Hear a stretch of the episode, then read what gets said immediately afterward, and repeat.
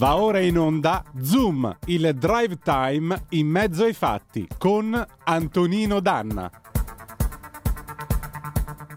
E ridiamo subito la linea ad Antonino Danna. Amiche e amici miei, ma non dall'avventura, buonasera! Siete sulle magiche, magiche, magiche onde di Radio Libertà. Questo è Zoom, il drive time in mezzo ai fatti. Io sono Antonino Danna e questa è la puntata di venerdì 7 ottobre dell'anno del Signore 2022. Cominciamo subito la nostra trasmissione ricordandovi as usual che di dare il sangue, il sangue in ospedale serve sempre. Salverete vite umane, chi salva una vita umana salva il mondo intero. Secondo appello, andate su radiolibertà.net, cliccate su Sostienici e poi abbonati, troverete tutte le modalità per sentire questa radio un po' più vostra dai semplici 8 euro mensili della Hall of Fame fino ai 40 euro mensili del livello creator che vi consentiranno di essere coautori e co-conduttori di almeno una puntata del vostro show preferito col vostro conduttore preferito. Bando alle ciance, però noi cominciamo la nostra trasmissione perché avete visto, insomma, eh, le cose cambiano, to- è la, di, è la cumbia di chi cambia, cantava Celentano una volta, sì, eh. E siccome le cose cambiano, da oggi, come vedete, Matteo, eh, Lorenzo Viviani è diventato eh, eh, termoautonomo, non è più centralizzato, quindi abbiamo Chilometro Zero, che è questa pagina dedicata all'agricoltura, e eh, al suo posto debutta una nuova co-conduttrice che passa dal lunedì al venerdì ed è Elena Centemero, con tutti in classe parleremo dei problemi della scuola. Dopodiché alle 18.35 abbiamo il faccia a faccia con Paolo Borchia, parleremo del gas, parleremo della Germania, lo scudo a 200 miliardi, l'inverno che ci aspetta e chissà come ne usciremo da quest'inverno. E infine, per un po', eh, almeno fino a nuovo ordine, no, semplicemente sta aspettando la conferma dell'elezione. Paolo Formentini eh, riprenderà presto ad essere tra noi con diplomaticamente il suo spazio dedicato alla politica estera, ma noi cominciamo con un pezzo del 1988 che molti di voi ricorderanno. Augusto Martelli, studiare in jeans e andiamo.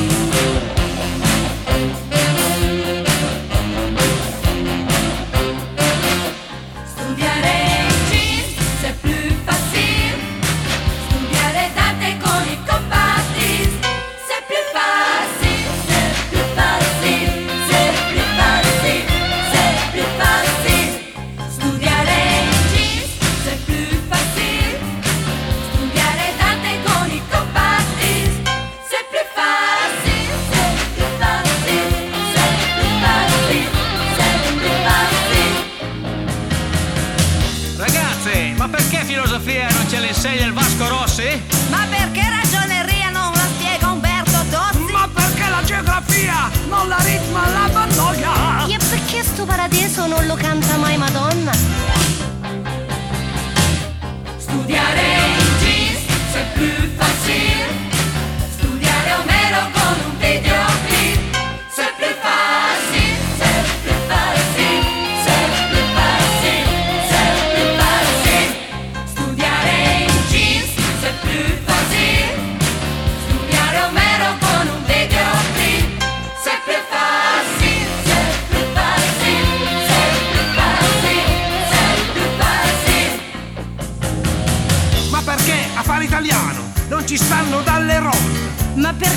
come bidello non ci sta Simon Le bombe?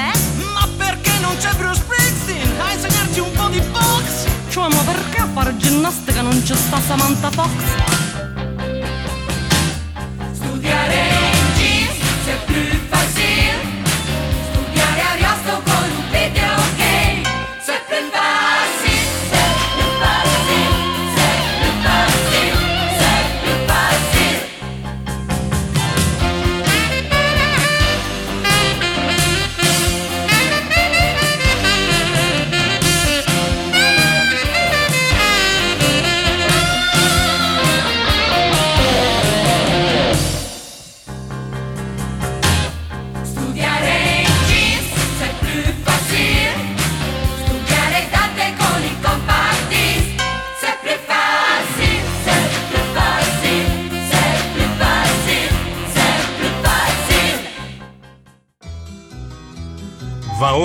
ora tutti in classe.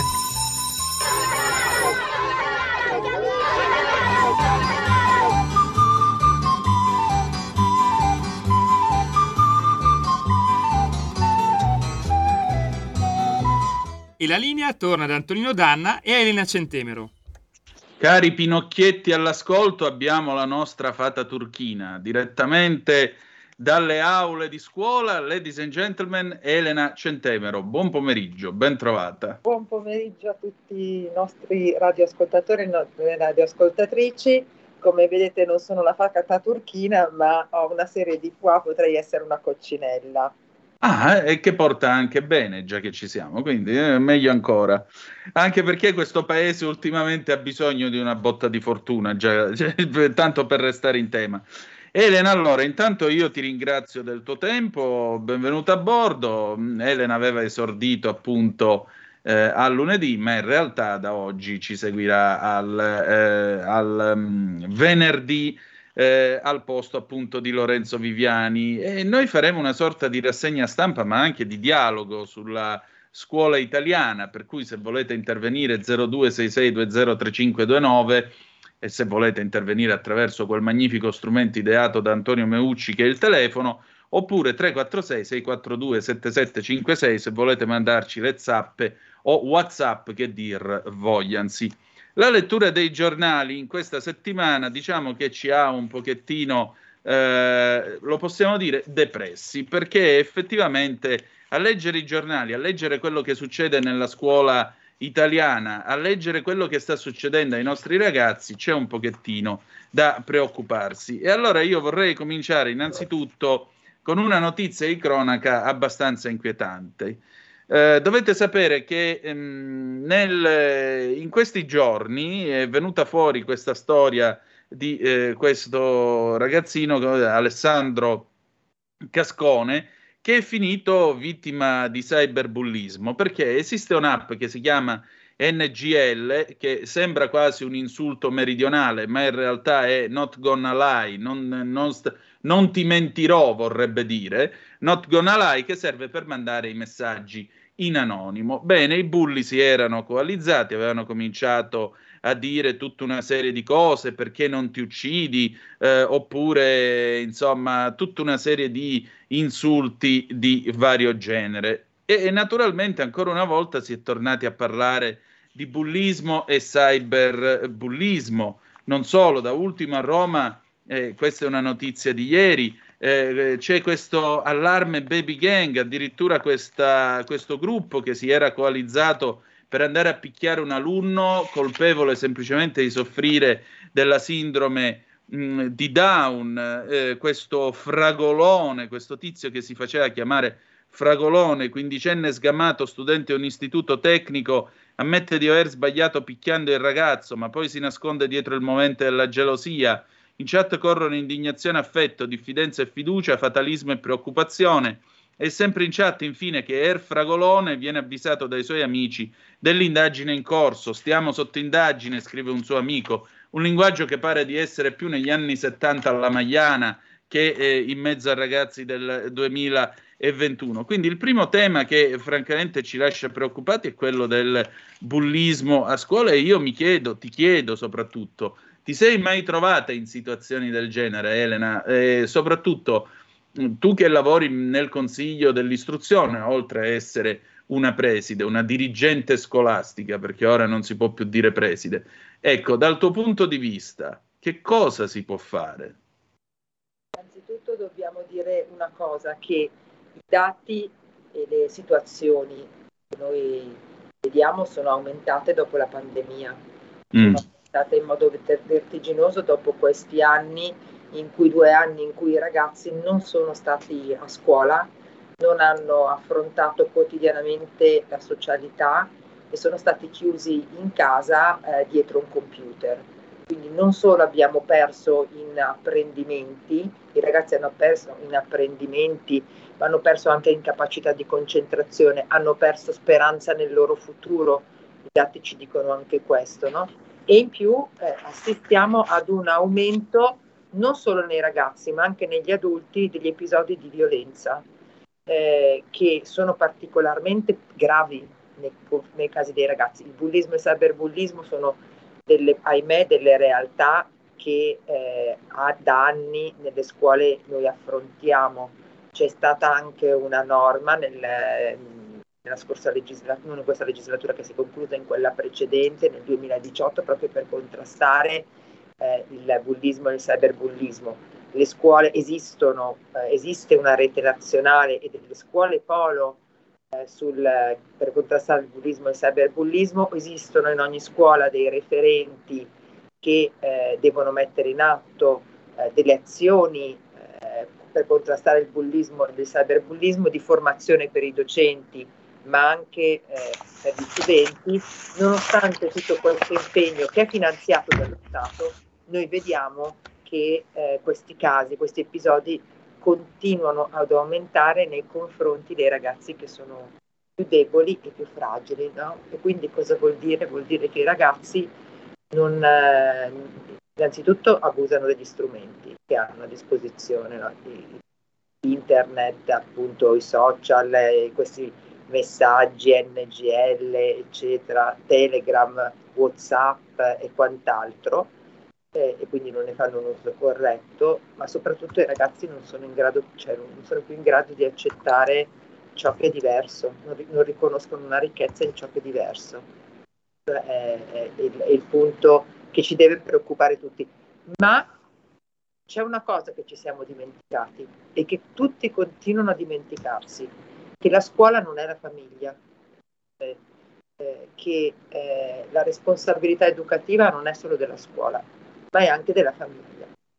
E, e quindi ciò che manca, cioè ciò che viene dato, cioè noi non siamo in grado di fare tutto, no? Non possiamo fare eh, attivi, cioè, azioni eh, o attività di educazione che spettano anche alle famiglie, non possiamo essere soli. Noi le facciamo, ma molto spesso alle spalle non abbiamo le famiglie che ci supportano, ci sostengono, perché io mi chiedo in questo, è vero, dove è stata la scuola? Mm? Ma dove sono state le famiglie di questi ragazzi? Esatto, e questa è una domanda, è una domanda non da poco, direi. Abbiamo una telefonata, Elena, la prendiamo subito. Pronto chi è là? Pronto? Caduta. Caduta, va bene, niente. Allora andiamo avanti. E il problema, l'assenza delle famiglie, anche questo è qualcosa che lascia abbastanza perplessi e abbastanza preoccupati. Ma eh, adesso ti leggerò una cosa a proposito dell'assenza delle famiglie, perché lì per lì fa anche ridere, però poi uno effettivamente qualche domanda se la comincia a fare. Allora, Vincenzo Giannotti su Italia Oggi, che come sapete ha un dorso dedicato alla scuola, state a sentire il TAR del Lazio, il mitico TAR del Lazio, sentenza numero 9167 del 2022 allora, state a sentire qua il discorso com'è. Eh, lo studente che si rende responsabile di grave insubordinazione deve essere sanzionato anche mediante allontanamento comuni- dalla comunità scolastica, ma devono essere coinvolti nell'applicazione della misura sanzionatoria i genitori. Ora, questa che sarebbe una cosa in fondo di buon senso, Pensate, lo studente, rendendosi partecipe di un grave atto di insubordinazione nei confronti del docente della classe e del dirigente scolastico, subiva una sanzione disciplinare di allontanamento dalla comunità scolastica per due giorni, comunicata a mezzo telefonico, in seguito confermata con specifica nota e in sede di opposizione confermata anche dall'organo di garanzia. Anche perché il grave atto di, di, insubordinazione dello studente è stato quello di Dopo aver scarabocchiato il compito assegnato, successivamente portato davanti al preside, abbia esibito il gesto dell'ombrello. ecco, tali circostanze eh, rendono di per sé, pensate ai giudici amministrativi in questo paese di che cosa si occupano, non manifestamente illogica la sanzione comminata. Ora, quando questo è accaduto, il ragazzo ha chiesto tutela al giudice amministrativo per l'annullamento del provvedimento, in quanto a suo dire la sanzione disciplinare di due giorni di sospensione nasceva da un'erronea rappresentazione della realtà da parte del preside. Per l'amministrazione resistente, invece, La sanzione combinata allo studente è coerente con l'obiettivo di responsabilizzazione eh, cui i provvedimenti disciplinari devono mirare. Ora, voi vi rendete conto che la giustizia amministrativa di que- tu stai già ridendo. La giustizia amministrativa di questo paese è stata investita di un procedimento per il quale sono stati pagati degli avvocati, perché non è che davanti al TAR si va uso forum, buongiorno signor giudice, c'è questo problema. No, non funziona così funziona che ci vai con l'avvocato e l'avvocato ha la parcella, la parcella non, ti paga. Tonino, non solo, perché ci va anche la scuola davanti al giudice eh. e la, la, scuola è difesa dall'avvocatura dello Stato. Ecco. Il dirigente scolastico è difeso dall'avvocatura dello Stato. Se mh, mm, andiamo a vedere gli stipendi degli, av- degli avvocati dell'avvocatura dello Stato, quindi vi renderete conto di quanto, di quanto denaro pubblico è stato sperperato per questa eh, questo procedimento amministrativo.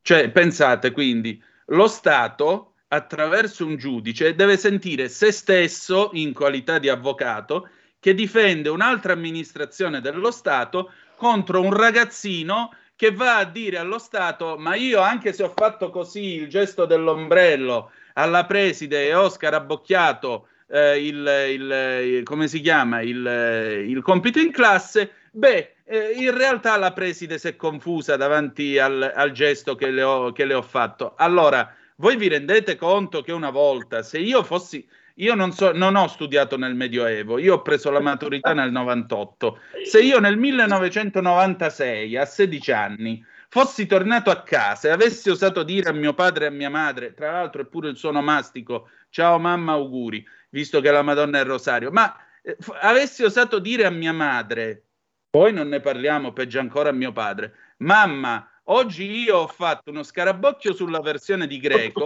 Poi quando sono giunto davanti al preside, tra l'altro lo saluto, il preside Namia, Giacinto Namia, lo saluto, che somigliava molto a, a, a Suiciak, quello di scuola di polizia. Cioè, ma voi immaginate, arrivavo io, un metro e ottanta contro un metro e cinquanta, ma ragazzi che testa, uno che è capace di parlare il greco senza sputare, tanto per chiarirci, perché sputavano i barbari, i veri grecisti parlano il greco senza sputare, quindi immaginate che mente. Ora io vado da una mente di questo genere con un disegnino sceno sulla versione di greco e gli faccio il gesto dell'ombrello. E poi dico a mia madre, però facciamo ricorso al TAR perché il preside mi ha dato due giorni di sospensione. Cioè l'annientamento nucleare che minaccia Putin al confronto di quello che sarebbe successo a me sarebbe stato rubricabile alla divergenza di opinioni sul colore del, delle mura di casa di Elena Centemero che mi sta parlando adesso. Dice anziché farlo rosso lo facciamo verde. Ecco, sarebbe stato tutt'al più questo. Ma io vado ancora più in là di questo eh. perché uno, non credo che il ragazzino abbia fatto, voluto fare ricorso, ma sia stata la famiglia, siccome era appunto la famiglia a voler fare ricorso, ma anche perché, adesso spieghiamo ai nostri ascoltatori, quando si dà una sanzione disciplinare, i ragazzi, le famiglie hanno tempo 15 giorni per fare appello all'organo di garanzia che c'è nella scuola, interno alla scuola. Cioè noi abbiamo, cioè, è proprio la normativa così, quindi per, il, i genitori avrebbero dovuto fare ricorso all'organo di garanzia interno alla scuola e, e, e quindi fare, eh, il, il, cioè fare un, un'azione interna alla scuola. Siamo arrivati alla follia. Questo ci fa capire, come dicevamo prima, scusatemi, cosa sono, cosa sono, diventate le nostre, le nostre famiglie. Ma guardate che la scuola non è che uno specchio della società, perché nello stesso modo, nella, in, ciò, in, ciò, che ci circonda, nella realtà che ci circonda, noi vediamo quante volte le persone fanno mega ricorsi a, eh, per, al TAR proprio per delle situazioni che poi sono assolutamente banali, delle liti, anche condominiali se vogliamo, si ricorre al giudice, ma delle, in questo caso in un'assurdità più totale, perché stiamo parlando di una, di una cosa, di, di una violazione evidentissima di quello che è sicuramente il regolamento di istituto, di quelle che sono delle norme che sono chiarissime e la follia di questa famiglia, perché io la posso giudicare solo così, anziché vedere che il proprio figlio si trova in una situazione, cioè ha compiuto un gesto che, che è evidente eh, e che la, due giorni di sospensione per un gesto del genere, secondo me, ve lo dico, sono anche poco, perché è proprio mancanza di rispetto verso l'educatore, verso la scuola, verso, verso i compagni stessi, no? Per cui pensate alla follia a cui noi siamo arrivati, a cui siamo di fronte. Ecco perché poi i ragazzi fanno, cioè, eh, fanno delle azioni di bullismo, di cyberbullismo, perché non c'è nessuno, a parte la scuola, hm, che si pone come una, una funzione educativa quando, nel momento in cui scopre queste cose, sa queste cose, ma dall'altra parte non c'è nessuno che gli dice no, guarda, come hai detto tu, mia madre e mio padre mi avrebbero fatto diventare, mi avrebbero messo in punizione per non so quanto tempo, mi avrebbero tolto qualsiasi tipo di uscita e mi avrebbero obbligato a chiedere scusa al preside e al, e al docente. Quindi siamo alla follia totale, siamo in una realtà in cui i genitori, altro che difendiamo la famiglia, sì io la difendo, ma la famiglia deve fare la famiglia, i genitori devono fare i genitori, cioè devono educare i figli, che devono scusare sempre, i figli non hanno sempre ragione, i figli vanno fatti crescere, i ragazzi vanno fatti crescere e per farli crescere bisogna capire che ci sono i sacrifici, delle cose che si chiamano sacrifici, no? che non esistono più per questi ragazzi, non esistono proprio più. Non hanno il senso né del lavoro né del sacrificio. Ecco, eh, infine la beffa finale. In merito alle spese di giudizio, tuttavia, le stesse devono essere compensate in quanto, pur nel contesto della libertà di insegnamento, l'allontanamento di un alunno per quanto problematico dalla classe in occasione di una verifica scolastica appare piuttosto discutibile, quantomeno in assenza di accordo con i genitori siamo commossi. Cioè, in tutto questo sbaglia la scuola a cacciarlo perché questo fa il disegnino e il gesto dell'ombrello al preside, perché comunque per allontanarlo da lì avrebbero dovuto chiamare papina e mammina e papina e mammina avrebbero dovuto dare l'ok all'allontanamento del ragazzo. Io poi mi metto... L'allontanamento è l'allontanamento dalla classe o dalla scuola, perché sono due cose ben diverse. Quindi, eh, perché se l'allontanamento della scuola e il figlio è minorenne, non si possono far uscire ragazzi da scuola minor- minorenni senza l'accompagnamento dei genitori. Se l'allontanamento della classe... Dalla classe. Ecco, è assurdo, è un'assurdità, perché è un'assurdità questa. Ecco. Oltretutto il ragazzo doveva rimanere nella classe eh, a fare che cosa? Appunto. Appunto. A continuare eh, a scrivere, a fare i disegnini sulla, sul testo che aveva di fronte, prendendo in giro chi, eh, eh, l'insegnante e la scuola. Pronto chi è là? Abbiamo una telefonata. Sì, buonasera a tutti e due. Lisetta, due parole. Ben trovata. Io ho visto una scena in televisione che dei ragazzi erano intervistati perché durante la pandemia, diamoci colpa anche la pandemia, il tema della salute psichica è stato sottovalutato. Eh, ma finalmente ora non ci vergogniamo più e ci rifiutiamo di far finta di stare bene, dicono gli studenti. Questa società è, è, tutta strutturata su una dimensione nella quale non è permesso stare male. Far emergere questo malessere e manifestarlo vuol dire invece evitare che questi disturbi diventino più gravi diamoci eh. la colpa anche alla pandemia. Vi saluto tutti e due, buonasera. Eh, questa è un'altra riflessione non da poco, però vi chiedo 30 secondi di pausa e poi la risposta di Elena, tra poco.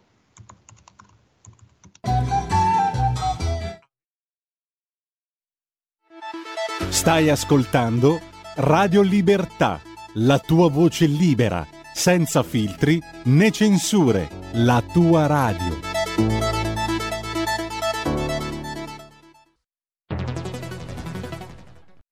C'è chi te la racconta sbagliata e chi te la racconta male. C'è chi te la racconta tagliata e chi te la racconta al contrario e chi non te la racconta affatto. QDS te la racconta giusta. Ogni giorno la tua terra, il suo presente, le sue attese, la sua volontà di rinascita. Leggi, abbonati, scegli il quotidiano di Sicilia. L'informazione giusta per crescere insieme.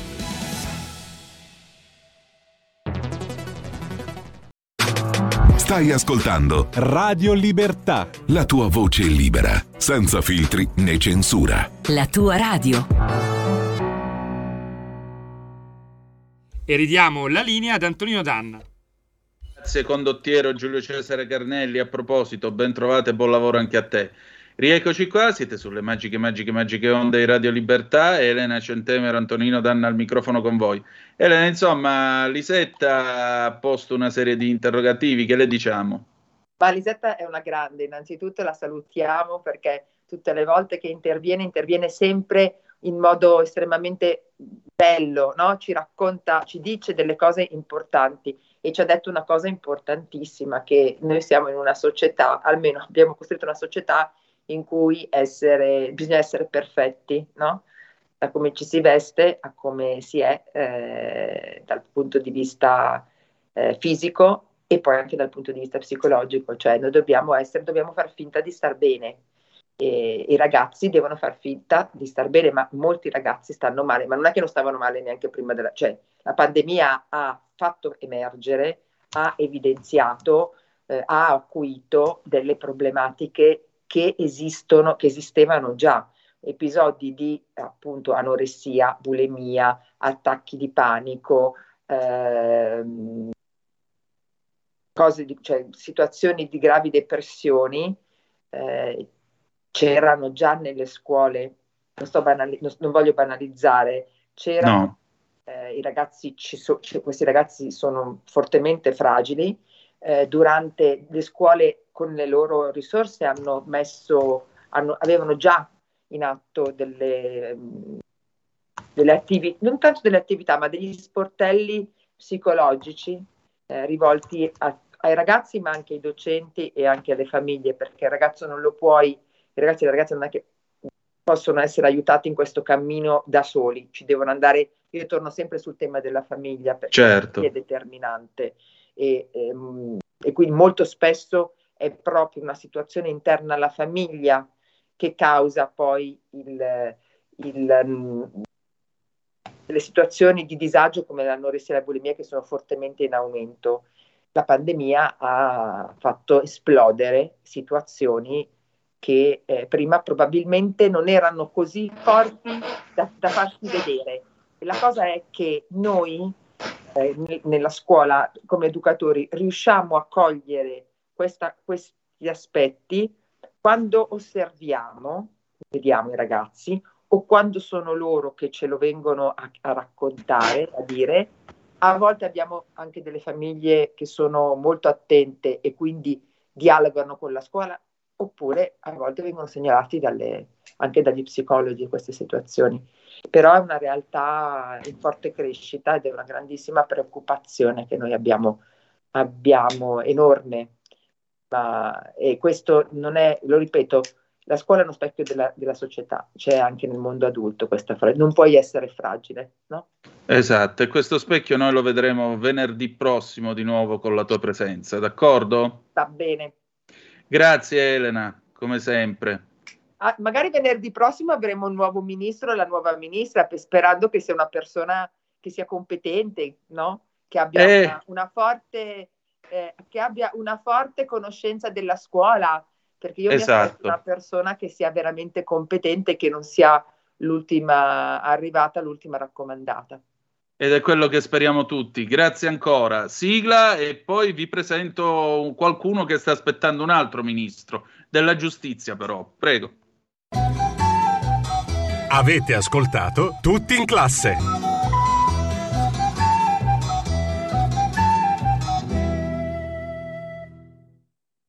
Allora noi adesso ci spostiamo rapidamente a Lecce, dove è in corso il congresso forense, il congresso nazionale forense, dove però eh, diciamo che c'è qualcuno che ha le sue, eh, le sue perplessità. Io vi presento la presidente dell'Unione Italiana Forense, l'avvocato Elisabetta Rampelli, che è già al telefono. Pronto avvocato, buonasera. Pronto, buonasera a voi. Senta, eh, come sta andando questo congresso nazionale forense? Perché immagino anche voi state aspettando il nuovo ministro di Grazia e Giustizia, ma prima di questo so che sono dei giorni eh, diciamo in cui c'è dibattito, c'è maretta o sbaglio? Sì, c'è dibattito, c'è maretta, ci sono tante aspettative, non soltanto per quanto riguarda la parte ministeriale, diciamo, ma anche per quanto riguarda l'attività eh, istituzionale dell'avvocatura. No? Quindi eh, purtroppo non siamo, almeno noi della mia associazione, non siamo affatto soddisfatti dell'operato delle nostre istituzioni finora, e anche perché ammettere in sede congressuale che non si trova una leva per portare neanche un po' sulle nostre posizioni i vari ministri che eh, hanno fatto le riforme fino adesso eh, mi sembra una sconfitta dichiarata eh, perché noi abbiamo bisogno estremo di riequilibrare la nostra presenza nel processo e nella società rispetto alla magistratura no? e non è soltanto una questione di separazione delle carriere, è proprio una questione di rapporto che è eh, visibilmente squilibrato, perché di fronte a eh, tutte le decisioni che vengono assunte in sede locale o in sede nazionale attraverso le circolari o ministeriali o dei vari presidenti dei tribunali, noi siamo sempre proni e ubbidienti invece che eh, far sentire il nostro dissenso perché a volte sono, gridano veramente vendetta insomma. E quindi il momento è un momento molto difficile, eh, i cittadini non se ne rendono conto perché pensano che gli avvocati siano la causa di, del malfunzionamento della giustizia eh, e invece noi avvocati siamo più vittime di loro proprio perché siamo un cuscinetto, no? un cuscinetto tra chi eh, dovrebbe rendere giustizia, cioè lo Stato con tutto il suo apparato, e chi chiede giustizia, cioè il cittadino che non solo a volte deve aspettare anni e anni e anni per ottenerla, ma a volte la ottiene anche in maniera un po' bizzarra. No? Chiamiamola così, e, e, quindi in mezzo poi ci siamo noi, che siamo gli, gli intermediari.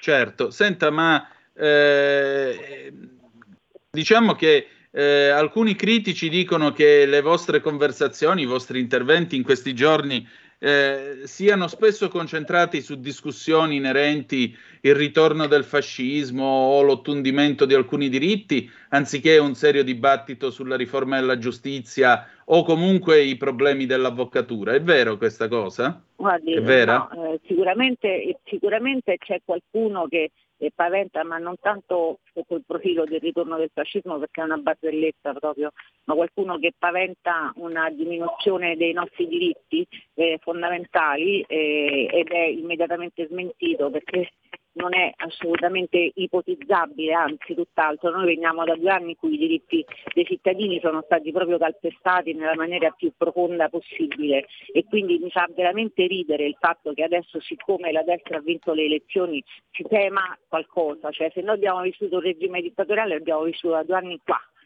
e nessuno ha fatto niente, anzi chi adesso dice che ha paura del fascismo è quello che ha imposto dei provvedimenti liberticidi da quando è iniziata la pandemia in poi. Quindi veramente non è un discorso possibile questo che eh, lei mi sta facendo. E poi non è il tema del congresso, perché noi abbiamo parlato del processo, abbiamo parlato delle riforme, abbiamo parlato della funzione dell'avvocatura, abbiamo parlato delle nostre istituzioni, quelle forensi, che sono quelle che più preoccupano proprio perché, come dicevo prima, non hanno quella capacità di impatto su eh, chi fa le leggi, no? quindi né sul Parlamento né tantomeno sul Ministero. E abbiamo invece bisogno di una interlocuzione che tenga conto di tutte le problematiche che noi avvocati esponiamo e che riguardano non noi avvocati ma i cittadini, perché questo, cioè l'equivoco, è sempre lo stesso. Noi le riforme le vogliamo per agevolare il diritto del cittadino ad ottenere giustizia in tempi rapidi, con un processo equo e giusto come prevede la nostra Costituzione. Non è che le vogliamo perché noi avvocati facciamo i capricci, no? Eh. Certo. Senta, il futuro qual è? Una, un superamento della riforma Cartabia oppure un nuovo codice, Beh, la, una riforma dei codici di procedura come viene promessa dal centrodestra? Eh Cosa promuovete? Cosa propone l'Unione allora, Italiana la Forense? L'associazione eh, si è sempre eh, battuta mh, per il giusto processo sotto il profilo del processo penale, no? quindi sicuramente la separazione delle carriere, ma sicuramente anche il ripristino della prescrizione come diritto sostanziale, non come metà diritto sostanziale e metà diritto processuale, perché è una, veramente una abnormità eh, che sotto il profilo proprio della dottrina di quello che ci è stato sempre insegnato da quando abbiamo cominciato a prendere in mano i manuali, eh, ovviamente è un obbrobrio che soltanto qui in Italia si poteva eh, ipotizzare. Eh, per quanto riguarda poi il, rapporto che le dicevo prima tra eh, il corpo diciamo, sociale dell'avvocatura e invece la magistratura, noi ci aspettiamo che venga ridimensionato il potere della magistratura, ma non sotto l'aspetto eh, diciamo, negativo, semplicemente sotto l'aspetto del maggior rispetto dei diritti e delle garanzie dei cittadini cosa che non avviene sempre. E noi come avvocati non possiamo che essere garantisti, no? perché questo è il nostro compito, è quello di fare in modo che ciascuno abbia quello che eh, gli spetta, quello che merita, secondo le leggi che noi abbiamo attualmente. Se ci sono delle strutture, quindi delle leggi che eh, devono essere cambiate, noi saremo i primi a chiedere queste modifiche. Eh, ieri è venuto il sottosegretario Sisto, il quale eh, ha parlato ad esempio del eh, colpo di mano che è stato fatto sul compenso, che era una delle eh, praticamente delle riforme che venivano chieste a gran voce, ma soprattutto per riequilibrare il rapporto che si instaura tra i grossi gruppi economici e gli avvocati che li devono assistere. No? Eh, non so se voi avete notato che ci sono dei bandi di pubbliche amministrazioni che prevedono la partecipazione dell'avvocato eh, come difensore a costo zero perché deve essere retribuito solo dalla gratificazione di poter assistere una pubblica amministrazione. Quindi queste cose sono delle strutture enormi, non solo eh, per quanto riguarda eh, l'incapacità di apprezzare il lavoro e le fatiche che vengono fatte, eh, ma anche perché sotto il profilo proprio dell'abuso eh, della posizione dominante che eh, noi reprimiamo quando ci troviamo di fronte a un giudice per un processo analogo, noi non abbiamo nessun tipo di difesa. No? Certo. Senta, eh, volendo rivolgere un appello ai suoi colleghi delle varie correnti, delle varie anime del mondo dell'avvocatura, c'è un argomento almeno sul quale dovreste fare leva tutti assieme? Beh, innanzitutto dobbiamo ritrovare il prestigio, perché l'avvocatura adesso come adesso non è considerata e non è calcolata e quindi il prestigio lo trovi attraverso la tua qualità, quindi la crescita della categoria attraverso non solo la formazione, ma anche attraverso la consapevolezza del ruolo che è chiamata a svolgere nella società. Quindi se noi abbiamo delle eh, risoluzioni del Consiglio d'Europa che ci dicono che noi abbiamo anche il compito di difendere la libertà e la democrazia del nostro Paese e che per questo dobbiamo associarci, se noi abbiamo una legge professionale che ci dice che dobbiamo essere liberi, autonomi e indipendenti, questi concetti sono posti a fondamento di qualunque tipo di attività e fin tanto che tutta l'avvocatura non è consapevole del ruolo che le viene assegnato eh, da, dalla normativa, ma soprattutto dalla storia, perché fino a poco tempo fa è sempre stato così, è chiaro che noi non avremo nessun potere e quindi i diritti dei cittadini non saranno eh, adeguatamente né rispettati né tutelati.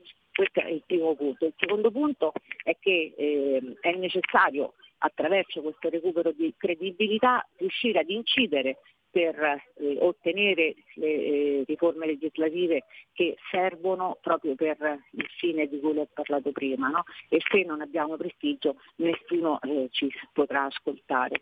Il terzo punto è che il rapporto che noi abbiamo con con il processo, con la magistratura, eh, è un rapporto che è viziato da uno squilibrio palese perché non è possibile rimettere alla dignità e alla capacità del singolo magistrato il rapporto con l'avvocato. Ci devono essere dei punti che non possono essere eh, smentiti da parte di nessuno e invece noi spesso e volentieri ci troviamo ad essere eh, tipo, come posso dire, la sentenza che esce prima ancora che eh, ci sia la discussione in aula con, con gli avvocati, no? c'è stato un magistrato che è stato sanzionato disciplinarmente per questo motivo, perché ha eh, emesso sentenza prima delle arrende degli avvocati, per cui queste cose non devono succedere e queste cose succedono perché non c'è rispetto nei confronti della nostra categoria. Certo. Guardi, è un appello che raccogliamo molto volentieri. Quando finirà il convegno? Il congresso finisce domani. Congresso. Domani saranno votate delle mozioni. Eh, sicuramente ci sarà una seconda parte del congresso che si occuperà della riforma del nostro ordinamento professionale, quindi la nostra legge professionale e ehm, sarà una due giorni dedicata esclusivamente a questo per dare poi alla politica un testo che possa anche tener conto dei tempi che cambiano. Noi abbiamo un'altra battaglia che eh, condurremo in maniera veramente eh, cioè eh, siamo contrari alla giustizia predittiva. Giustizia predittiva significa che la decisione del processo viene rimessa eh, nelle mani di un computer, no? quindi è chiaro che l'automazione del processo per noi non, eh, non può trovare nessun tipo di spazio. E lotteremo certo. contro questa ipotesi con tutte le nostre forze perché significa naturare ma non solo l'uomo, perché ogni processo è eh, un processo che si rivolge ad esseri umani, no? corre sangue nelle vene ogni volta che qualcuno si pronuncia su un caso civile o penale che sia che riguarda un, un cittadino e quindi eh, relegare al computer il potere di decidere una, un processo è quanto di più assurdo possa esistere. Abbiamo due esperimenti in corso tra l'altro, uno in Friuli Venezia Giulia e uno in Piemonte dove eh, si sta testando la giustizia predittiva e noi non vogliamo aprire proprio nessuno spazio di dialogo su questo punto.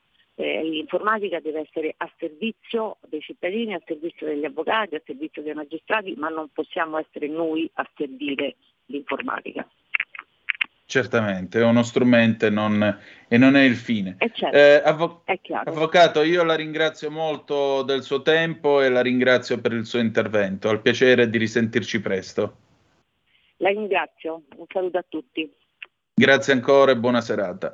0266203529 se volete essere dei nostri oppure 346 642 77 56 per le vostre zap o whatsapp, la giustizia predittiva, questo è un tema del quale ci eravamo già occupati a Zoom nella scorsa stagione, l'utilizzo di determinati modelli e così via. La cosa più importante è che appunto la giustizia deve restare un fatto umano, è un fatto umano, del resto fin dal tempo degli antichi romani la, la, la massima era quella, da mi factum dabo tibius, raccontami il fatto e io ti darò giustizia, ti renderò giustizia. Qui invece appunto c'è una richiesta di mh, prestigio da parte degli avvocati. Gli avvocati vogliono riprendere un loro peso, un loro, un loro valore, un loro rispetto, insomma, che se permettete giusto, non fosse altro che una professione che merita l'adeguato rispetto e l'adeguato riconoscimento all'interno delle aule di tribunale, nonché nell'opinione pubblica, perché gli avvocati non sono solo quelle figure che voi vedete in televisione, che vengono fuori quando ci sono i grandi, mh, mm, i grandi casi di cronaca, ma sono anche e soprattutto dei professionisti che molto spesso rappresentano l'unica mano amica per tante persone che non si trovano non si trovano, diciamo così, aiutate, non si vedono aiutate o non vedono riconosciuto il loro giusto diritto e non il loro capriccio. Ma adesso mandiamo un pezzo che anticipa il prossimo inverno, dopodiché passiamo al faccia a faccia dedicato eh, al tema dell'energia con l'onorevole Paolo Borchia. Signore e signori, direttamente da Sanremo 69 Nada malanima, ma che freddo fa. Eh, sapete.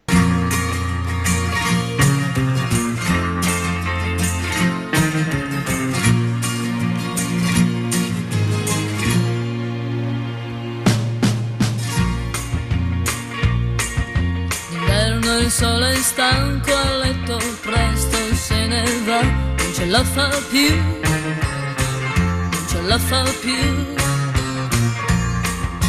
La notte adesso scende con le sue mani fredde su di me, ma che freddo fa, ma che freddo fa. Basterebbe una carezza per un cuore di ragazza, forse allora sì che t'amerei.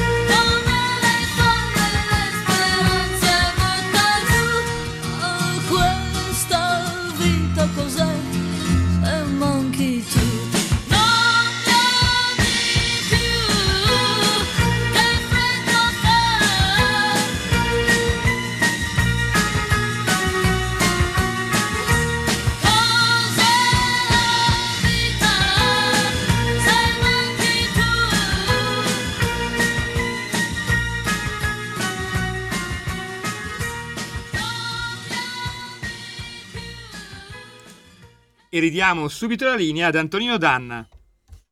E rieccoci, siete di nuovo sulle magiche, magiche, magiche onde di Radio Libertà. Questo è sempre Zoom, il drive time in mezzo ai fatti. Antonino Danna al microfono con voi. Allora, noi adesso apriamo un nuovo segmento di questa trasmissione con un faccia a faccia che ho registrato questa mattina con l'onorevole Paolo Borchia. L'onorevole Paolo Borchia, lo sapete, si occupa eh, del tema appunto dell'energia nell'ambito eh, di, di Bruxelles, per conto ovviamente della Lega. E allora abbiamo avuto questa conversazione, conversazione nella quale eh, Borchia ci spiega tutto quello che all'Europarlamento è stato bocciato in quota Lega. Io vi prego di ascoltare questa conversazione, mandate pure le vostre valutazioni al 346 642 7756, ci risentiamo tra una manciata di minuti. Grazie e buon ascolto.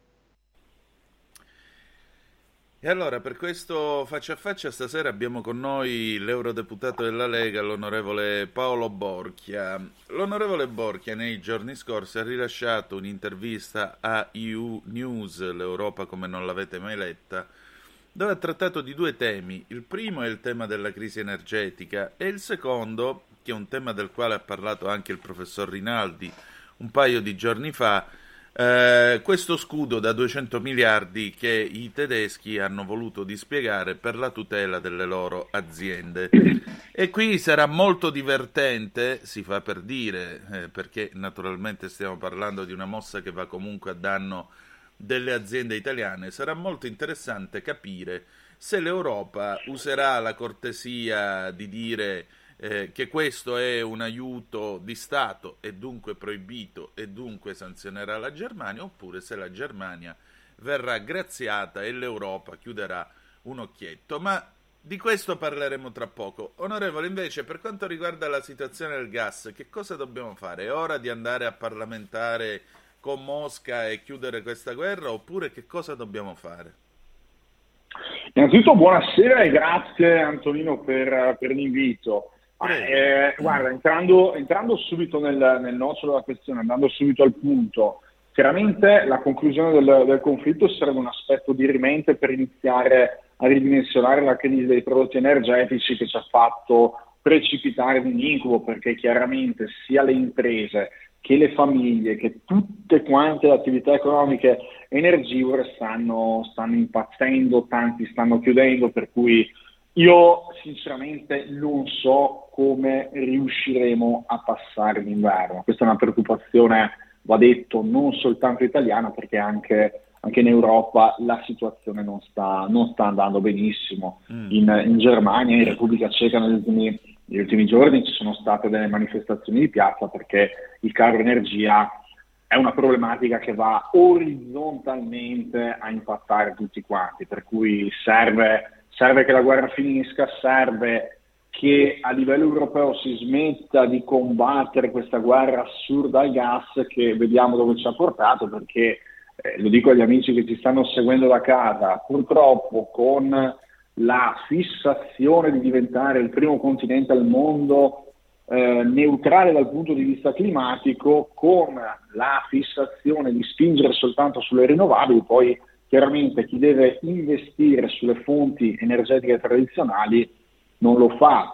Eh, questa settimana a Strasburgo abbiamo votato una risoluzione che conteneva alcune idee per contrastare il caro energia, però purtroppo va detto che l'Aula ha ancora una volta dimostrato di essere un contesto molto ideologico, un contesto dove il buon senso trova poco spazio. E dico questo perché come, come Lega abbiamo, abbiamo eh, presentato alcuni emendamenti per inserire nel testo finale alcune idee di buon senso. Per esempio abbiamo chiesto che vengano aumentate le ricerche per estrarre petrolio, scusatemi, per estrarre gas eh, in territorio europeo ed è stata una, una, richiesta che è stata respinta al mittente, così come avevamo chiesto addirittura delle indagini indipendenti per verificare eh, cosa è successo alla base degli incidenti a, gasdotto Nord Stream, anche qui idem come sopra non è stata presa in considerazione, quindi fondamentalmente noi vediamo che c'è un'Europa sempre troppo ideologica che non riesce a mettere in campo quelle soluzioni che sarebbero necessarie per superare questa crisi. Certo. E, e diciamo così, mh, questo non spinge anche a chiederci chiaramente, questa Europa se così come non va, va cambiata, perché c'è sempre chi dice a questo punto abbandoniamo la barca, andiamocene, ma la soluzione dov'è? Nell'abbandonare tutto, provare a fare un Ital exit, ma noi non siamo l'Inghilterra, questo è il punto. Oppure invece l'Europa, visto che siamo paese fondatore, va riformata dall'interno?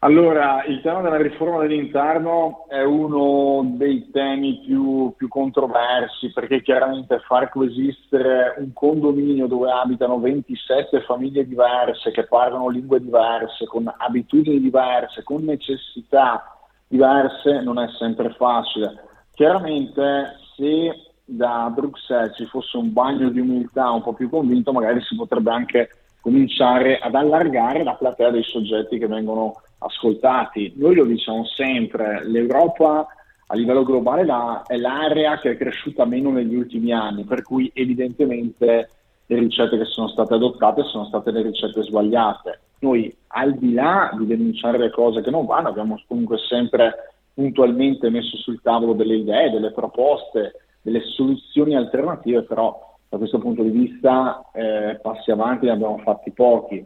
Io ritengo che una soluzione drastica di uscita serve una soluzione quantomeno pericolosa, perché comunque non va dimenticato che siamo sempre la seconda manifattura all'interno dell'Unione Europea, che le nostre imprese, specialmente negli anni 90, sono riuscite a beneficiare in, in maniera significativa dai vantaggi del mercato interno, però oggettivamente adesso la situazione sta, sta iniziando ad essere molto, molto pesante diciamo che servirebbe un passo in avanti prima di tutto dal punto di vista culturale, poi non dimentichiamoci che purtroppo eh, l'uscita dalla Gran Bretagna ha tolto un elemento di equilibrio a quello che poi è diventato lo strapotere franco-tedesco, eh, i cui effetti quotidianamente direi stiamo vedendo.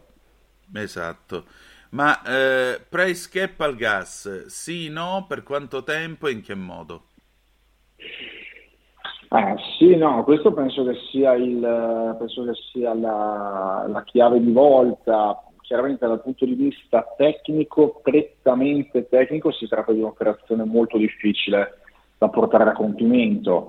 Eh, la Germania e l'Olanda al momento sono tra i paesi maggiormente limitanti nell'andare in questa direzione. L'Olanda perché essendo la sede essendo il TTF, l'indice sul quale vengono calcolati i prezzi del gas, radicato sulla borsa di Amsterdam, chiaramente l'Olanda e il suo governo, retto dal liberale Mark Rutte, in questa fase sono molto in una situazione di conflitto di interessi. Per quanto riguarda la Germania, dove invece il, il governo del socialista Scholz è appoggiato dai Verdi, in questo caso ci sono delle grosse preoccupazioni sul fatto che un eventuale tetto al prezzo del gas potrebbe portare delle grosse problematiche a livello di disponibilità di gas del quale la Germania ha disperato bisogno, visto che quando è scoppiata questa crisi, eh, la Germania sicuramente nell'ambito dell'Unione Europea era il paese maggiormente vulnerabile e maggiormente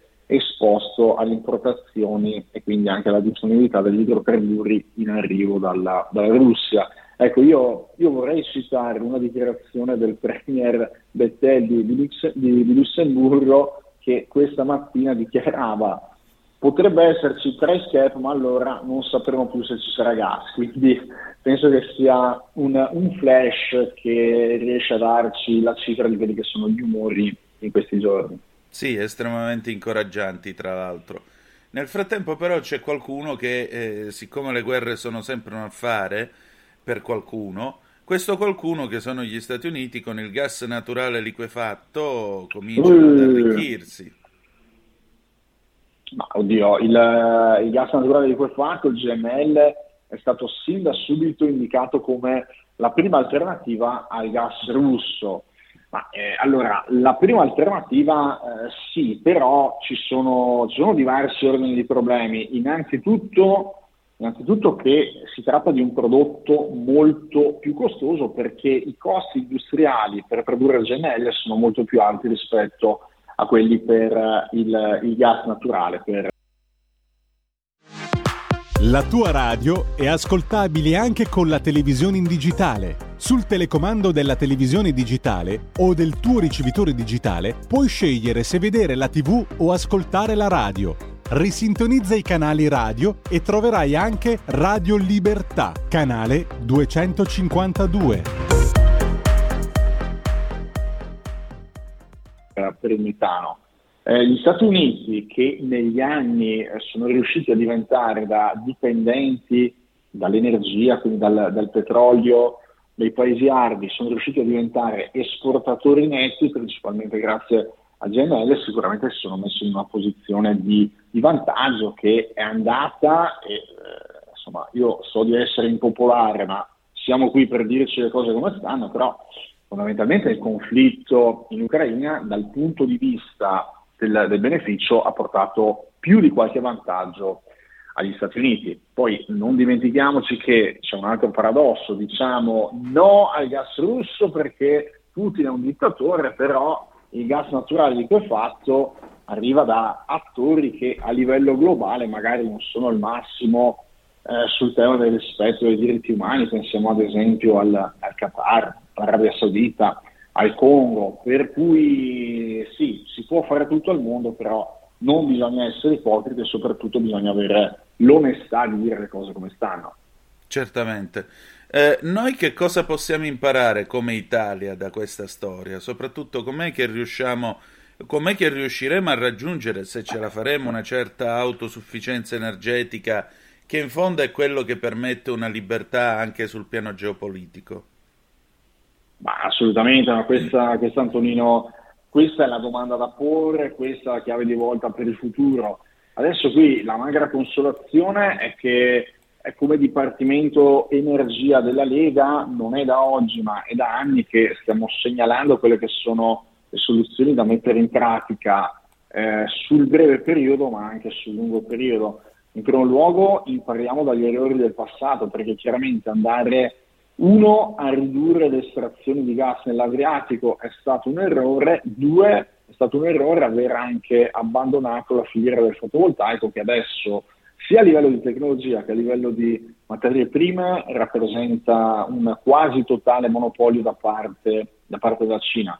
Poi chiaramente io, io, vi dico, evviva, evviva, le rinnovabili, però teniamo presenti i distinguo dei quali ho appena parlato, ma soprattutto teniamo presente, presente il fatto che si tratta di fonti non programmabili, che le tecnologie di accumulo sono in una fase di transizione, per cui adesso le rinnovabili non possono essere considerate al 100% una, una, un'alternativa, una fonte alternativa affidabile al 100%. E poi chiaramente dobbiamo anche pensare al futuro, il futuro non vuol dire domani mattina.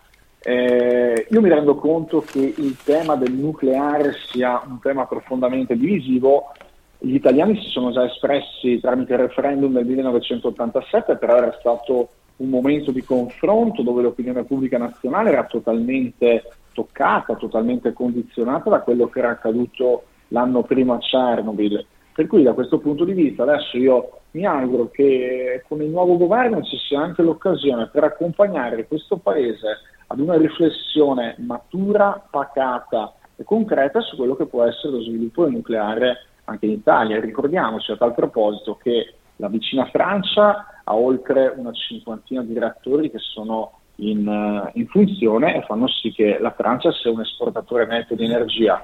Poi per un paese che, come il nostro, che ripeto, rappresenta la seconda manifattura all'interno dell'Unione Europea, il fatto di essere così dipendente dalle importazioni di energia sicuramente è pericoloso da un punto di vista geostrategico, ma anche da un punto di vista della possibilità di competere ad armi pari con la concorrenza europea e con la concorrenza internazionale. Questo è poco ma sicuro, anche perché quel referendum fu una decisione presa sull'onda dell'emotività, dopo che, voglio dire, noi avevamo già quattro centrali nucleari in, centra- in funzione ne stavamo costruendo un'altra a Montalto di Castro che poi è stata riconvertita con una spesa enorme in una specie di centrale policombustibile, policomburente e il risultato qual è stato? Che tutta una generazione di fisici formati, addestrati, capaci, tutti, chiavi... in tutti in Francia, tutti regalati alla Francia, chiavi in mano. Cioè è come se viene uno da me e mi dice la vedi sta Rolls Royce? Te qua ci sono le chiavi, pigliatele perché il nucleare italiano era la Rolls Royce del nucleare in Europa. Voglio dire, aveva i migliori tecnici e le migliori tecnologie.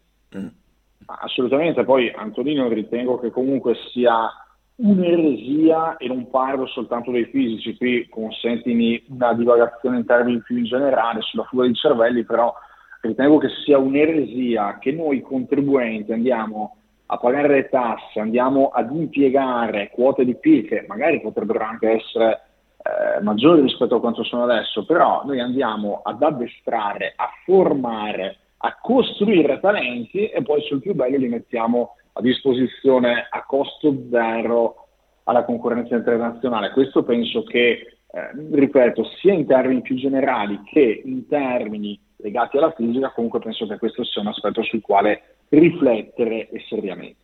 Sicuramente. Per concludere, eh, la Germania schiera sfodera uno scudo da 200 miliardi. Quindi che si fa? Che ognuno va in eh, ordine sparso e quando poi ci diranno i frugali che noi siamo i soliti spendaccioni li si manda a quel paese oppure è ora di ripensare anche questa Europa?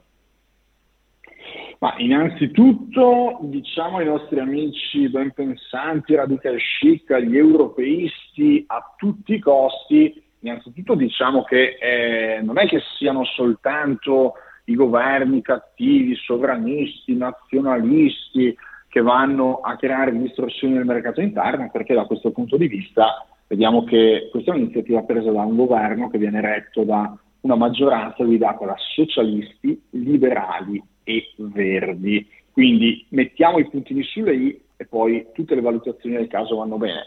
Chiaramente la Germania, a differenza della stragrande maggioranza dei paesi dell'Unione Europea, ha a disposizione uno spazio fiscale molto importante, ha deciso di eh, mettere in campo questo intervento che sinceramente a memoria mia, magari mi sbaglio, ma non ha precedenti.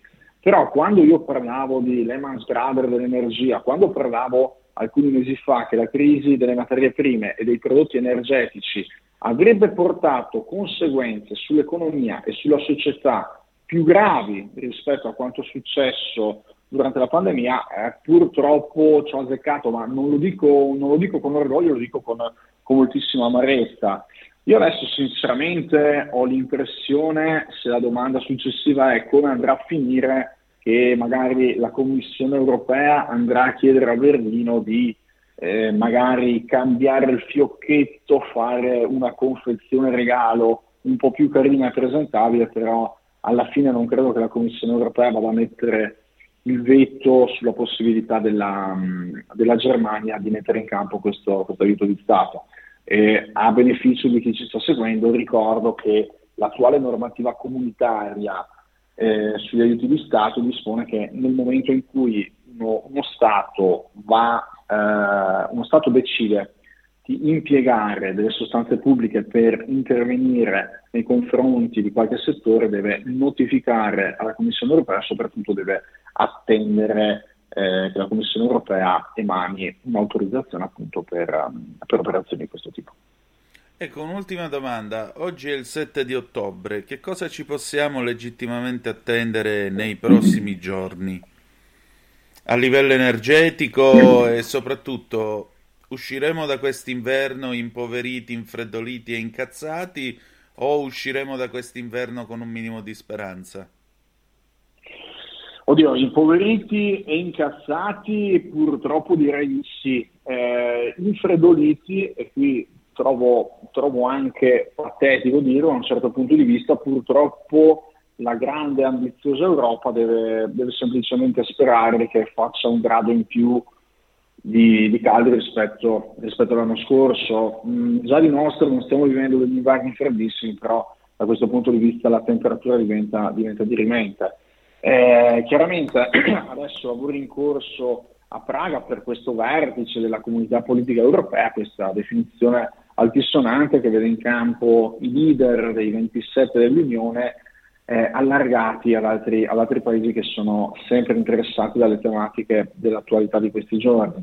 Ma eh, chiaramente la, la proposta di ieri è stata una proposta portata avanti dal governo italiano assieme a Polonia, Belgio e Grecia che propongono un corridoio dinamico per, per i prezzi del gas. Ecco, io, io, ho un po' l'impressione che si tratti di un'operazione, per carità, magari anche condivisibile, ma di un'operazione di cosmesi che vada a far sì che, sai, si cerca un attimino, visto che il tema del price cap, del tetto al prezzo del gas, è un concetto che spaventa i liberali a tutti i costi, si cerca di dare una formulazione un po' più flessibile che possa, che possa magari incontrare i favori di altri governi. Il corridoio dinamico in pratica rappresenta un, un range di prezzo entro cui far oscillare il prezzo del gas all'ingrosso individuando un margine che potrebbe essere ad esempio del 5% da applicare a tutte le transazioni. Quindi chiaramente adesso serve anche, serve anche fantasia per cui non, non, vado a incolpare il, il, ministro Cingolani che in questa fase storica ha l'onere di gestire il Ministero della Transizione ecologica e devo dire sinceramente non lo sta facendo neanche malissimo, però oggettivamente il, il periodo difficile servirà fantasia, serviranno soluzioni, ma soprattutto servirà che da parte di tanti paesi ci sia un po' più di flessibilità e disponibilità nell'essere solidari. Poco ma sicuro, insomma, che Dio ce la mandi buona è il succo di quest'ultima considerazione. Confidiamo nella nel, nei, nei, paesi che di solito ci attaccano, insomma, io, io, non sarei così speranzoso, però speriamo bene che vuole che le dica. Benissimo, grazie onorevole. Grazie, grazie a voi per l'invito, chiaramente sempre a vostra disposizione. Un saluto anche a chi ci segue da casa. Grazie. Tutte le domeniche, dalle 8 alle 10, la rassegna stampa del giorno e alcuni dei fatti principali della settimana che si è appena conclusa, con ospiti e telefonate in diretta. La domenica mattina non perdere contatto con la realtà su Radio Libertà, senza filtri né censure.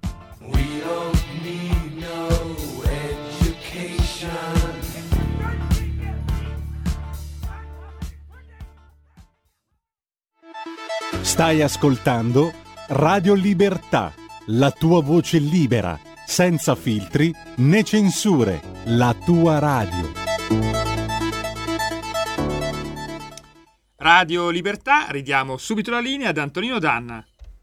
E rieccoci, siete di nuovo sulle magiche, magiche, magiche onde di Radio Libertà. Questo è sempre Zoom, il drive time in mezzo ai fatti. Antonino Danna al microfono con voi. Apriamo le telefonate allo 0266203529 se volete commentare la conversazione che abbiamo avuto, oppure 346 642 7756 se avete voglia di dire la vostra attraverso il WhatsApp o la zappa che dir voglia. Sì, mi sembra che eh, la puntata di oggi sia abbastanza eh, piena. Ehm, Giulio Cesare, come mai tu non mi vedi? Vediamo un attimo se mi vedi adesso, vediamo un po'. Ecco qua, adesso dovrei sì. esserci. Perfetto, adesso mi potete vedere di nuovo. Eccomi qua in tutto il mio splendore, si fa per dire. Allora, vi ricordo 0266203529 se volete intervenire per telefono oppure 346 642 7756 se avete voglia di dire la vostra attraverso la zappa o il WhatsApp che dir voglia. Sì, vi volevo dire anche mm, vi volevo dare una comunicazione di servizio, domani c'è la mezza dannatona, la mezza maratona danna, quindi dalle 8 alle 9.30 sarò io a condurre la rassegna stampa e poi dalle 9.30 alle 10 il garage dell'Alfista, tra l'altro con un ospite importante perché ci sarà Ugo Sivocci, il, cioè scusate, Giorgio Sivocci, il nipote di Ugo Sivocci, il grande pilota dell'Alfa Romeo che portò l'Alfa alla prima vittoria, la targa uh, Florio del 1923, usando un famoso talismano, ovvero sia niente po' di meno che il quadrifoglio. Ebbene sì parleremo di questo. Abbiamo una telefonata, pronto chi è là? Pronto Antonino, ciao, sono Mauro di Reggio. Quella, carissimo, dimmi tutto. Vedi, io mi ricordo, la me- purtroppo invecchiando non sono più quello di una volta, ma la memoria è rimasta abbastanza robusta. Io mi ricordo che il- era circa il 20 di luglio del, mille- del 2020, quando eravamo, era già partito il Covid ma la von der Leyen annunciò quella che era la transizione ecologica, per cui disse che nel 2035 noi come Europa non avremmo più dovuto usare combustibili fossili. E adesso a questo punto qua non ti viene naturale l'idea che tutti coloro che sono produttori di combustibili fossili, che devono fare degli investimenti che durano anche 5, 6 anni, 7 anni per poter fare il pozzo, per poi programmare quello che può essere un gasdotto o meno, abbiano interrotto completamente la loro lavorazione. Questo è uno dei risultati. Per quanto riguarda il fracking, negli Stati Uniti sì, sono diventati indipendenti, però stanno desertificando intere zone e ci sono già grandissimi comitati che si ribellano a questo perché quando aprono l'acqua gli esce dal rubinetto del metano e l'acqua prende fuoco. E quindi si stanno distruggendo interi territori. E non è escluso, come dicono alcuni geologi indipendenti, che per somma di vibrazioni arriverai al famoso Big One e dopo San Francisco te la saluto. A questo punto qua io spero di no, però il discorso viene in questo. Noi siamo dei presuntuosi, perché se non siamo in Europa, noi siamo in Eurasia, no? È 54 mm. milioni di chilometri quadrati l'Eurasia. La Russia e la Siberia detiene il 60% di tutte le riserve naturali di gas. A questo punto qua sì, un criminale, tutto quello che vuoi, però è stato fatto obiettivamente da parte dell'America, degli Stati Uniti, che non volevano che la tecnologia europea si alimentasse con del gas a poco prezzo che li avrebbe sorpassati in quanto che stupidamente solo per lucro dal 90 in poi loro avevano, fatto, avevano preso un bruco che era la Cina con 600 milioni di abitanti l'avevano fatta diventare un dragone che adesso se li mangerà. Per cui il problema purtroppo sarà solo ed esclusivamente questo rimpiango solo un mio amico che è nato in una famiglia di contadini su nella mezza montagna, vive in una casa di sasso e lui Eh, ha rimesso a posto la casa, no? ha i pannelli fotovoltaici, gli devono dare il permesso ancora da due anni, però almeno lui ha i camini che li ha fatti mettere con la macchina chiuso per evitare i fumi e ha 30 quintali di legna in casa, per cui lui almeno al freddo non ci starà e mi dispiace molto non poter essere su con lui. Ciao. Ciao carissimo. Allora, qui arriva una zappa io posso già intuire chi è che l'ha mandata per questo, per l'espressione che usa. Dalla prima elementare alla quinta superiore ai colloqui scuola famiglia con mia madre. Ma salai una volta, e questo è Fedele che scrive, perché nel nostro dialetto salare è, è bigiare a scuola. Voi come dite nel vostro gergo, nel vostro lessico familiare? Quindi una volta ha fatto sciopero a scuola e dopo essere stato beccato sono stato riportato a scuola con evidente segno di cinquina. Eh, poi la cinquina calabrese è particolare perché viene data generalmente col dorso dal lato dell'anello nuziale, quindi vi garantisco che fa male. I genitori facciano i genitori e i professori possano insegnare l'istruzione alla scuola, devono riprendere il posto di merito, non di parcheggio, giovani. Altro che andare a pagare l'avvocato per fare ricorso al TAR perché hai fatto il gesto dell'ombrello alla preside e vuoi pure ragione. Tra l'altro io mi metto nei panni del magistrato che ha dovuto giudicare su questa cosa, ma voi immaginate, uno studia una vita, si fa un mazzo tanto, vince un concorso, va al TAR dove si dovrebbe occupare di cose serie, perché se si ferma la costruzione di un ospedale, per esempio, eh, le persone non si potranno curare, se si ferma, se c'è un problema sull'appalto di un ponte, un'opera pubblica non si potrà fare, gente che perderà posti di lavoro e così via. E invece un magistrato viene chiamato a giudicare di un tizio che, non contento di aver fatto lo scarabocchio eh, sul compito in classe, va davanti al, alla preside e gli fa il gesto dell'ombrello. Vabbè, la nostra solidarietà anche al magistrato che evidentemente da persona seria comunque ha dovuto fare il suo dovere perché eh, quello è il suo compito. Il problema è sempre stato che l'Europa ha sempre avuto figli e figliastri, non è una mamma equa, Mary. Maurizio, ciao, ma a che titolo il governo di missionario parla? Deve sospendere tutto e lasciare al nuovo governo i passi in merito, facciamoci sentire. C'è ancora una ventina di giorni e nel frattempo che si fa? Abbiamo due telefonate, pronto chi è là? Pronto? Sì. Buonasera Antonino, sono Buonasera Elena. carissima. Volevo dire, ma le navi che ci portano questo famoso gas dall'America, come vanno? Con la bacchetta magica, con, Col con la diesel. stregoneria, come vanno? Non consumano eh, gas quelle, o benzina o petrolio. Consumano nafta marina, sono motori due tempi diesel generalmente. Eh vabbè, ma consumano. Sì, consumano oppure- però in proporzione rispetto, eh, rispetto diciamo, al carico che portano e ovviamente una spedizione che è sempre vantaggiosa. Ciò posto ma noi paghiamo il inquinano gas comunque. ancora più caro. Inquinano comunque, Antonino. Certo che inquinano comunque, come Eh, no? appunto, allora non è inquinazione su inquinazione? Inquinamento Certo su che lo è. inquinamento, eh? Certo che lo è. Eh, appunto. Allora dov'è tutto questo green che vogliono farci passare a noi? Che ci stanno ubriacando con queste stupidaggini. Ma l'unico vero green è fare le centrali nucleari, quello lì. e Appunto, poi magari appunto. pensare ai pannelli solari, a tutta quella roba là, all'idroelettrico. Ce ne sono tanti di laghi artificiali da costruire in questo paese. Ce ne sono tanti. Va bene, grazie. Ciao Antonino, buonasera. Grazie ancora, buona serata. E cioè, ce n'è tanto ancora lavoro da fare in questo campo, senza cedere ai talebanismi, senza cedere al discorso, ah no, perché ci viene un'altra Chernobyl. Eh, non, non ci viene l'altra Chernobyl. Chernobyl venne perché quello era un reattore fatto con lo sputo, moderato con l'acqua leggera e gestito da cani, da gente che non aveva mai visto un reattore di una potenza del genere. Per cui lasciate stare Chernobyl, quello fu la, la- la sintesi perfetta della tragedia ad opera di gente completamente incompetente.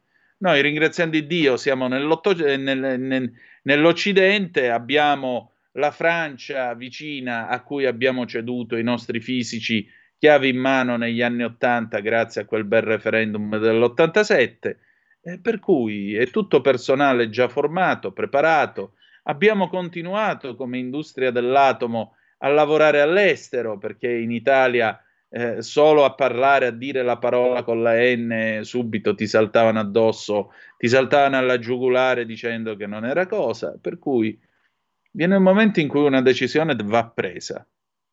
E la decisione è quella che questo paese debba tornare al nucleare chiamatelo di quarta generazione, di quello che volete voi, ma dobbiamo tornare e dobbiamo produrre corrente elettrica col nucleare.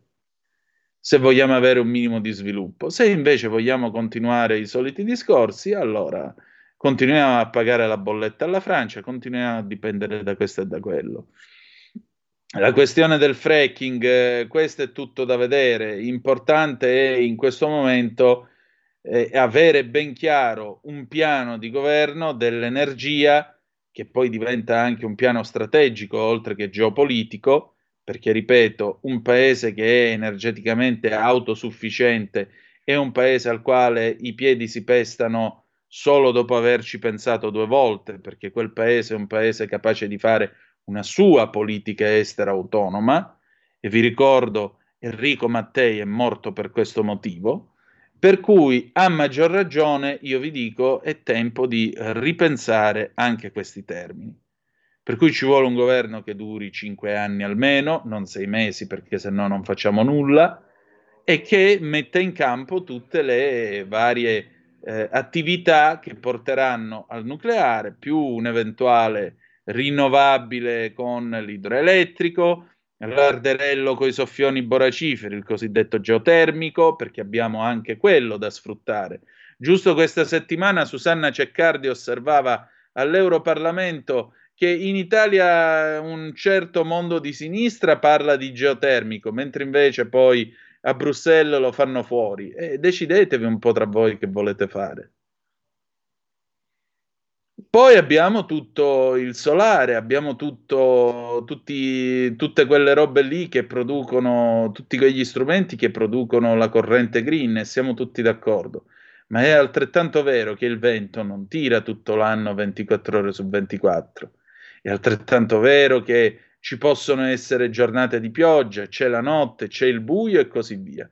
Quindi gli impianti atomici ci vogliono, come ci vogliono gli impianti idroelettrici, come ci vuole tutto quello che coopera tutto assieme per produrre la corrente elettrica, come ci vogliono le centrali a gas che usano del gas possibilmente italiano estratto dal fondo dell'Adriatico. Perché non si capisce perché gli altri lo facciano e noi no. Ma già in questo paese, ogni volta in cui poi si discute di queste cose, no trivella, no rigassificatore, no questo e no quello. Stamattina leggevo cos'era, o la verità o libero, una dichiarazione dell'onorevole eh, Lezzi, che ora non è più onorevole, che i bagnanti per effetto della tappa avrebbero messo eh, la stuoia e il materassino sopra il metanodotto quando invece questi sono tubi che si seppelliscono a una decina di metri di profondità. E tutte queste storie qua, basta, basta. Oggi è il 7 di ottobre, il 13 di ottobre c'è la prima riunione delle Camere. Speriamo che nel giro di pochi giorni noi si abbia già i presidenti di Camera e Senato. Dopodiché cominceranno le consultazioni. Altro tema, altro tema, per cortesia, appena il governo si insedia, perché Aldo Moro diceva che queste cose, le riforme si fanno dal primo giorno, non si aspetta la fine della legislatura, non si aspetta niente, senza indugio, dal primo giorno. Nella prima riunione, per favore, portate avanti anche il progetto per la bicamerale per avere il presidenzialismo.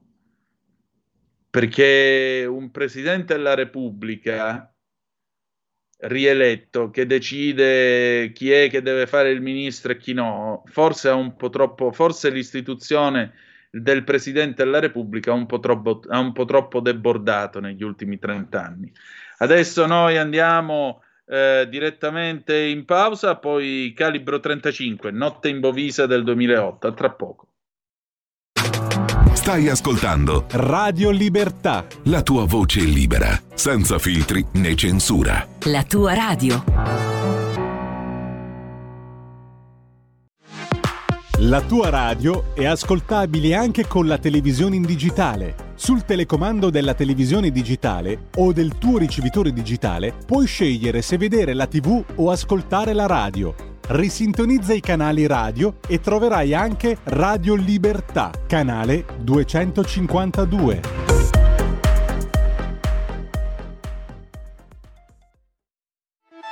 Stai ascoltando Radio Libertà, la tua voce libera, senza filtri né censure, la tua radio.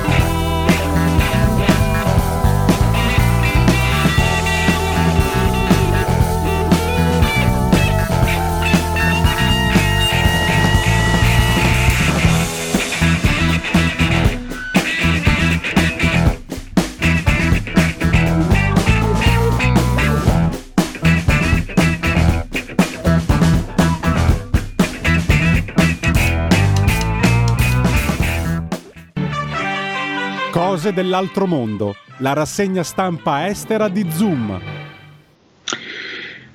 E rieccoci, quelli che avete ascoltato prima erano i Calibro 35 con Notte in Bovisa del 2008 e qua si sta facendo notte non solo alla Bovisa. La BBC c'è stata questa intervista rilasciata da Zelensky alla BBC. Eh, guerra in Ucraina, il mondo deve agire adesso per fermare la minaccia nucleare rappresentata dalla Russia. Uh, il presidente ucraino Volodymyr Zelensky ha chiesto delle sanzioni preventive da imporre contro la Russia, dicendo che le autorità del paese hanno iniziato a preparare la loro società per il possibile utilizzo di armi nucleari nel corso della guerra. In un'intervista con la BBC, il presidente Zelensky ha negato di aver chiesto degli attacchi sulla Russia, dichiarando invece che eh, un precedente discorso era stato tradotto molto male. Eh, dovete usare eh, dei colpi preventivi, aveva detto, riferendosi alle sanzioni, non degli attacchi. Nelle ultime settimane l'esercito ucraino ha catturato larghe porzioni di territorio in una controffensiva coronata da successo che ha spinto le truppe russe ad abbandonare delle posizioni tenute da molto tempo. In quella che Kiev descrive come una risposta di Mosca alle sue sconfitte, il presidente Vladimir Putin ha incorporato quattro regioni dell'Ucraina parzialmente occupate. Le annessioni, che sono state ampiamente condannate come illegali, hanno sollevato eh, le eh, paure di una possibile escalation nella, negli ultimi sette mesi di questa guerra. Il presidente Putin e altri, mh, diciamo, e altre, altri, e altre autorità russe hanno suggerito che le, le, armi nucleari, possibilmente più piccole e di tipo tattico, potrebbero essere utilizzate per difendere quelle aree, sebbene le fonti occidentali dicono che non vi è al momento alcuna prova del fatto che Mosca sia pronta a fare una cosa del genere. Parlando in inglese nel palazzo presidenziale a Kiev, il presidente Zelensky dice hanno cominciato, stanno cominciando a preparare la loro popolazione. Eh, questo è molto pericoloso, non sono pronti a farlo, non sono pronti a usare il nucleare, ma stanno cominciando a comunicare. Non sanno quando lo useranno e se lo useranno oppure no. Penso sia pericoloso anche parlarne. Ha negato di aver chiesto degli attacchi contro la Russia durante un evento online eh, ma, eh, giovedì scorso e in particolare ha detto che la parola che lui aveva usato in eh, lingua ucraina era stata male interpretata. Il commento iniziale è stato denunciato da, eh, dal portavoce del Cremlino Dmitry Peskov come un appello a cominciare un'altra guerra mondiale, mentre invece il ministro degli esteri Lavrov ha detto che questo dimostrava perché la Russia eh, avesse avuto ragione nel lanciare la sua operazione militare speciale in Ucraina. Dopo quella traduzione, il presidente Zelensky ha dichiarato: i russi hanno fatto a modo loro, hanno naturalmente eh, utilizzato la dichiarazione nel modo in cui è utile per loro e hanno cominciato a ritradurla eh, in altri sensi e in altre direzioni. L'intervista si è tenuta qualche ora dopo che il presidente americano Joe Biden ha detto che la minaccia russa dell'utilizzo di armi nucleari avesse portato il mondo molto più vicino all'Armageddon più di altre volte sin dai tempi della crisi missilistica cubana durante la guerra fredda. Il presidente Zelensky ha detto che adesso ci vuole un'azione dal momento che le minacce russe sono un rischio per l'intero pianeta. Mosca, ha aggiunto, ha fatto già un passo occupando l'impianto nucleare di Zaporizhia, la più grande centrale nucleare del, dell'Europa, dal, che il presidente Putin adesso sta provando a rendere proprietà russa. Il mondo può fermare urgentemente le azioni degli occupanti russi, ha detto Zelensky.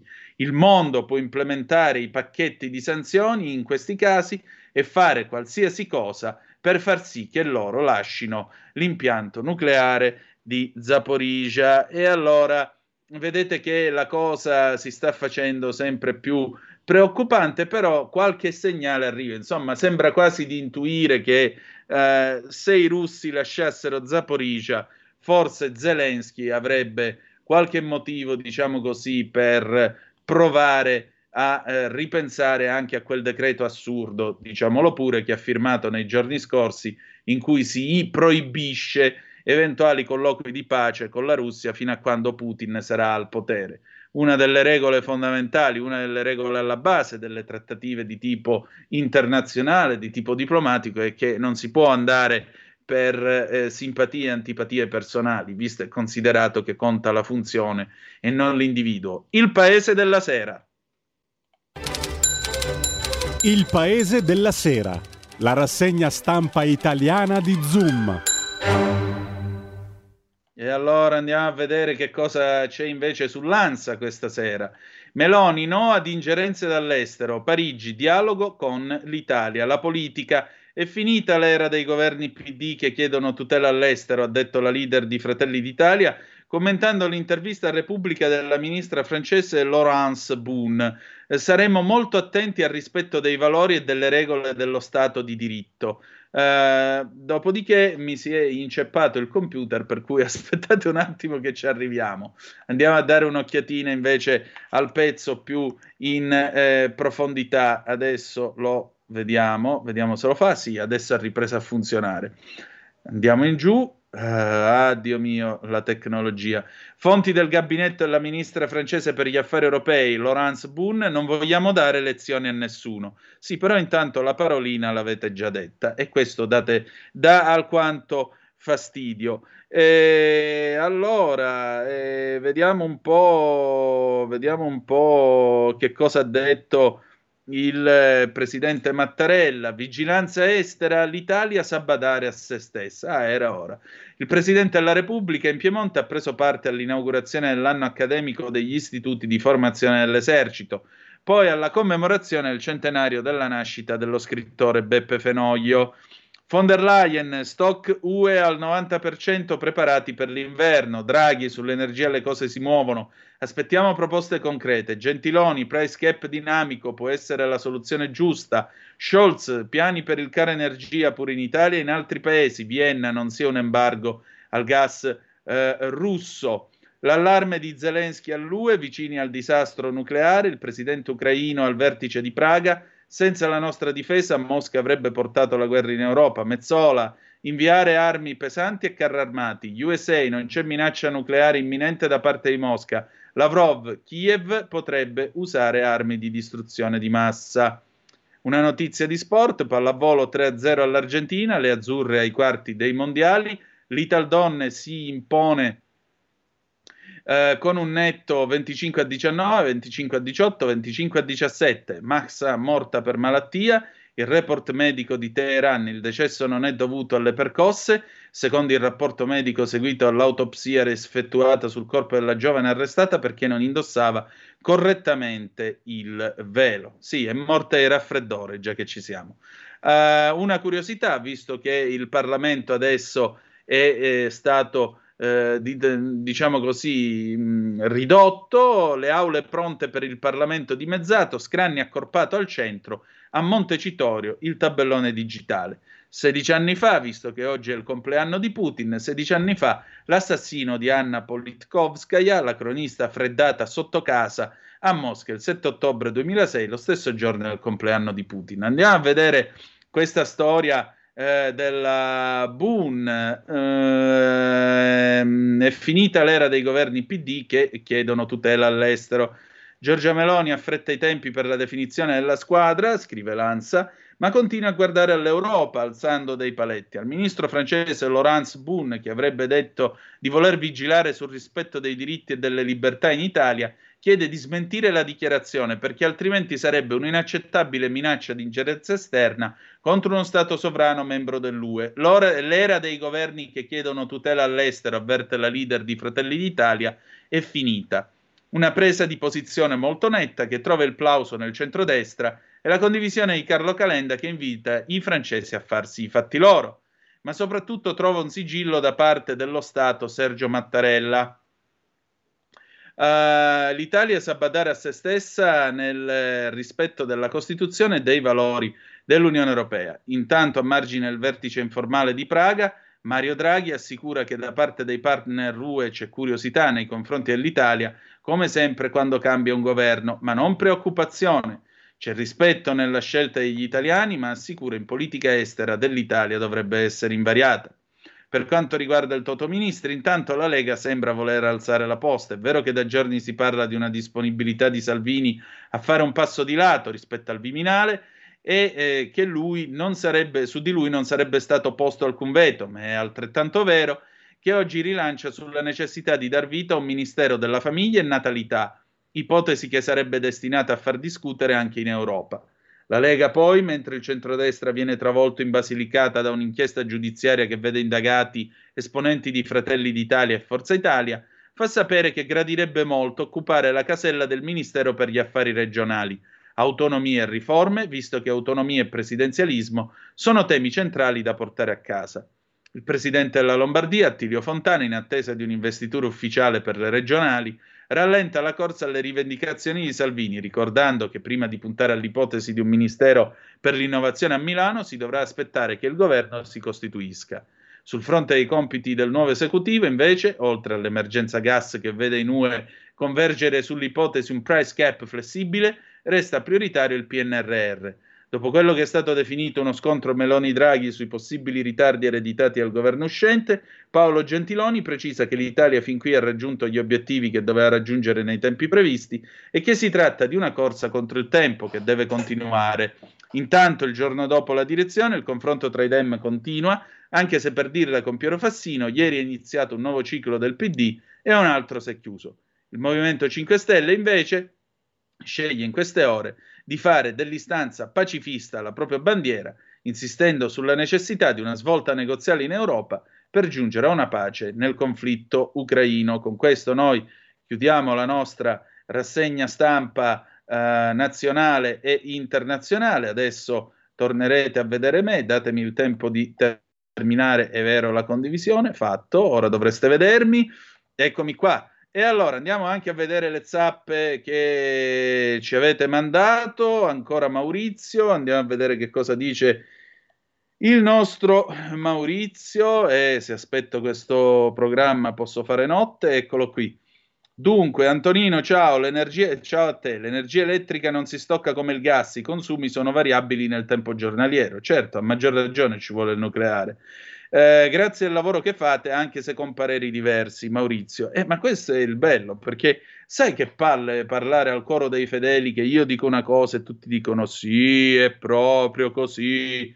Non c'è gusto, non c'è gusto. Invece la radio è proprio questo, questo spazio dove ci possiamo incontrare, dove possiamo eh, discutere naturalmente tutto quello che succede, possiamo discutere, avere opinioni diverse. Se così non fosse sarebbe la fine Avete visto per esempio la nuova, eh, la, la, la, scrittrice francese che è stata investita oggi del premio Nobel per eh, la letteratura? Scusate, io non mi ricordo il suo nome, ve lo dico subito chi è questa qua.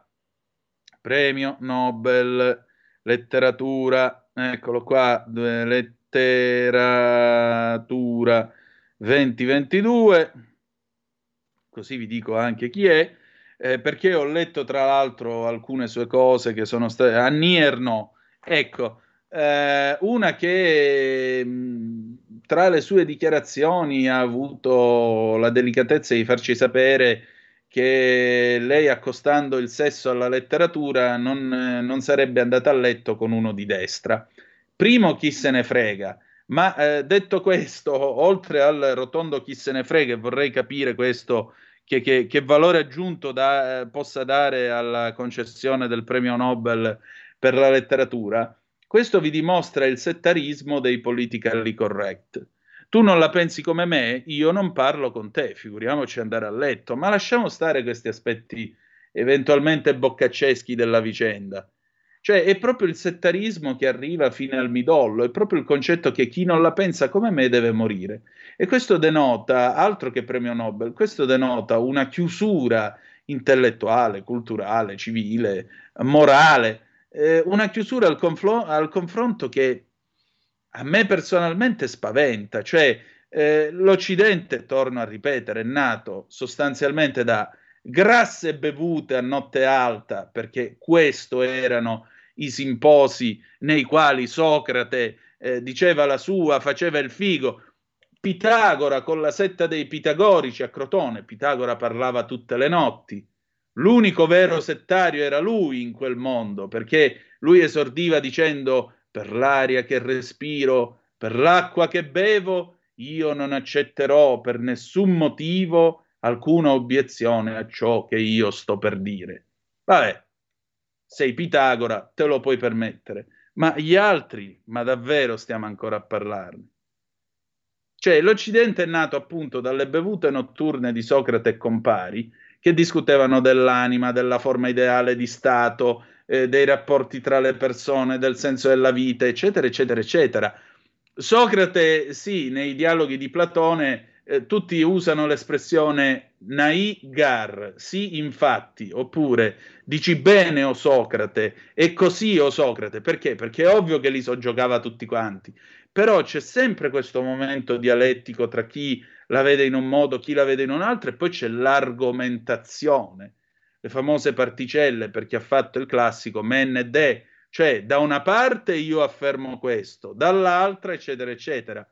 2500 anni fa, Gorgia da Leontini, oggi Lentini in Sicilia, era l'uomo che saliva sui palchi acclamato come una rockstar e gli si dice, e gridava alla folla datemi un tema. E lui su quel tema faceva sia una parte in cui in modo inoppugnabile si diceva a favore, che in modo inoppugnabile si diceva esattamente contro. Allora, questa è la società. Ma se io devo trovarmi davanti una che mi dice, vabbè, ma tanto io con quelli di destra non ci parlo perché fanno schifo, questo vi dimostra che questa società non è destinata a eh, durare molto e a durare a lungo. Bene, bene, sono le 19.50, abbiamo ancora il eh, tempo di qualche zap e di qualche telefonata. 0266203529 se volete essere dei nostri.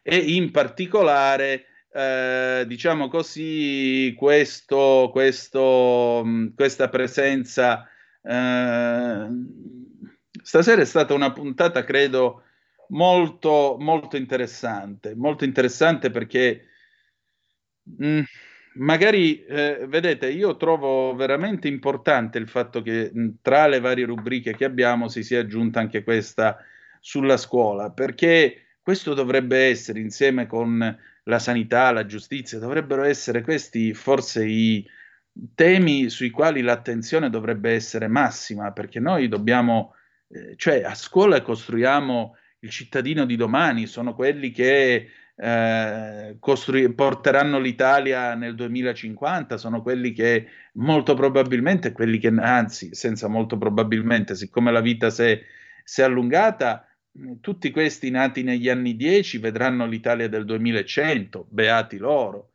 E costruire questa Italia ci vuole una scuola adeguata, non la scuola che quello gli fa il gesto dell'ombrello, va dal TAR e pretende pure di avere ragione perché se no vuol dire che qualcosa è andato in tilt. Qualcosa è andato in tilt e se è andata in tilt mh, mm, le cose non, non vanno bene, non vanno bene. Questo è il fatto. Questo è il fatto. Per cui,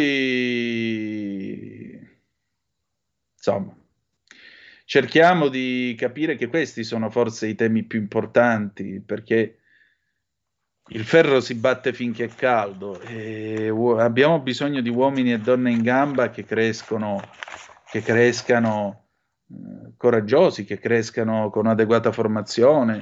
Invece abbiamo trovato gente che è andata a fare l'occupazione del liceo Manzoni sol perché in Italia in libere elezioni aveva vinto il centrodestra. Vi rendete conto? Vi rendete conto in mano a chi stiamo, Gesù Signore? E questo è questo è appunto il mondo nel quale alle ore 19, 52 e 34 secondi di questo venerdì 7 di ottobre 2022 noi tutti ci troviamo a navigare e a discutere.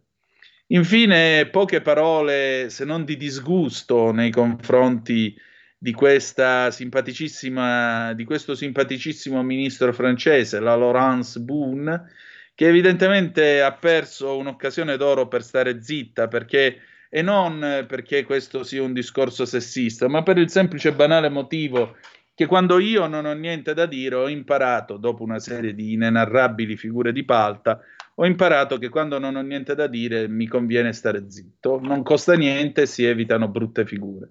E invece la signora Boone, eh, che deve vigilare sul, sul rispetto dei diritti, signora, si faccia una bella padellata di fatti suoi, che questo è un paese civile, e si vergogni degli insulti che ha lanciato contro il popolo italiano.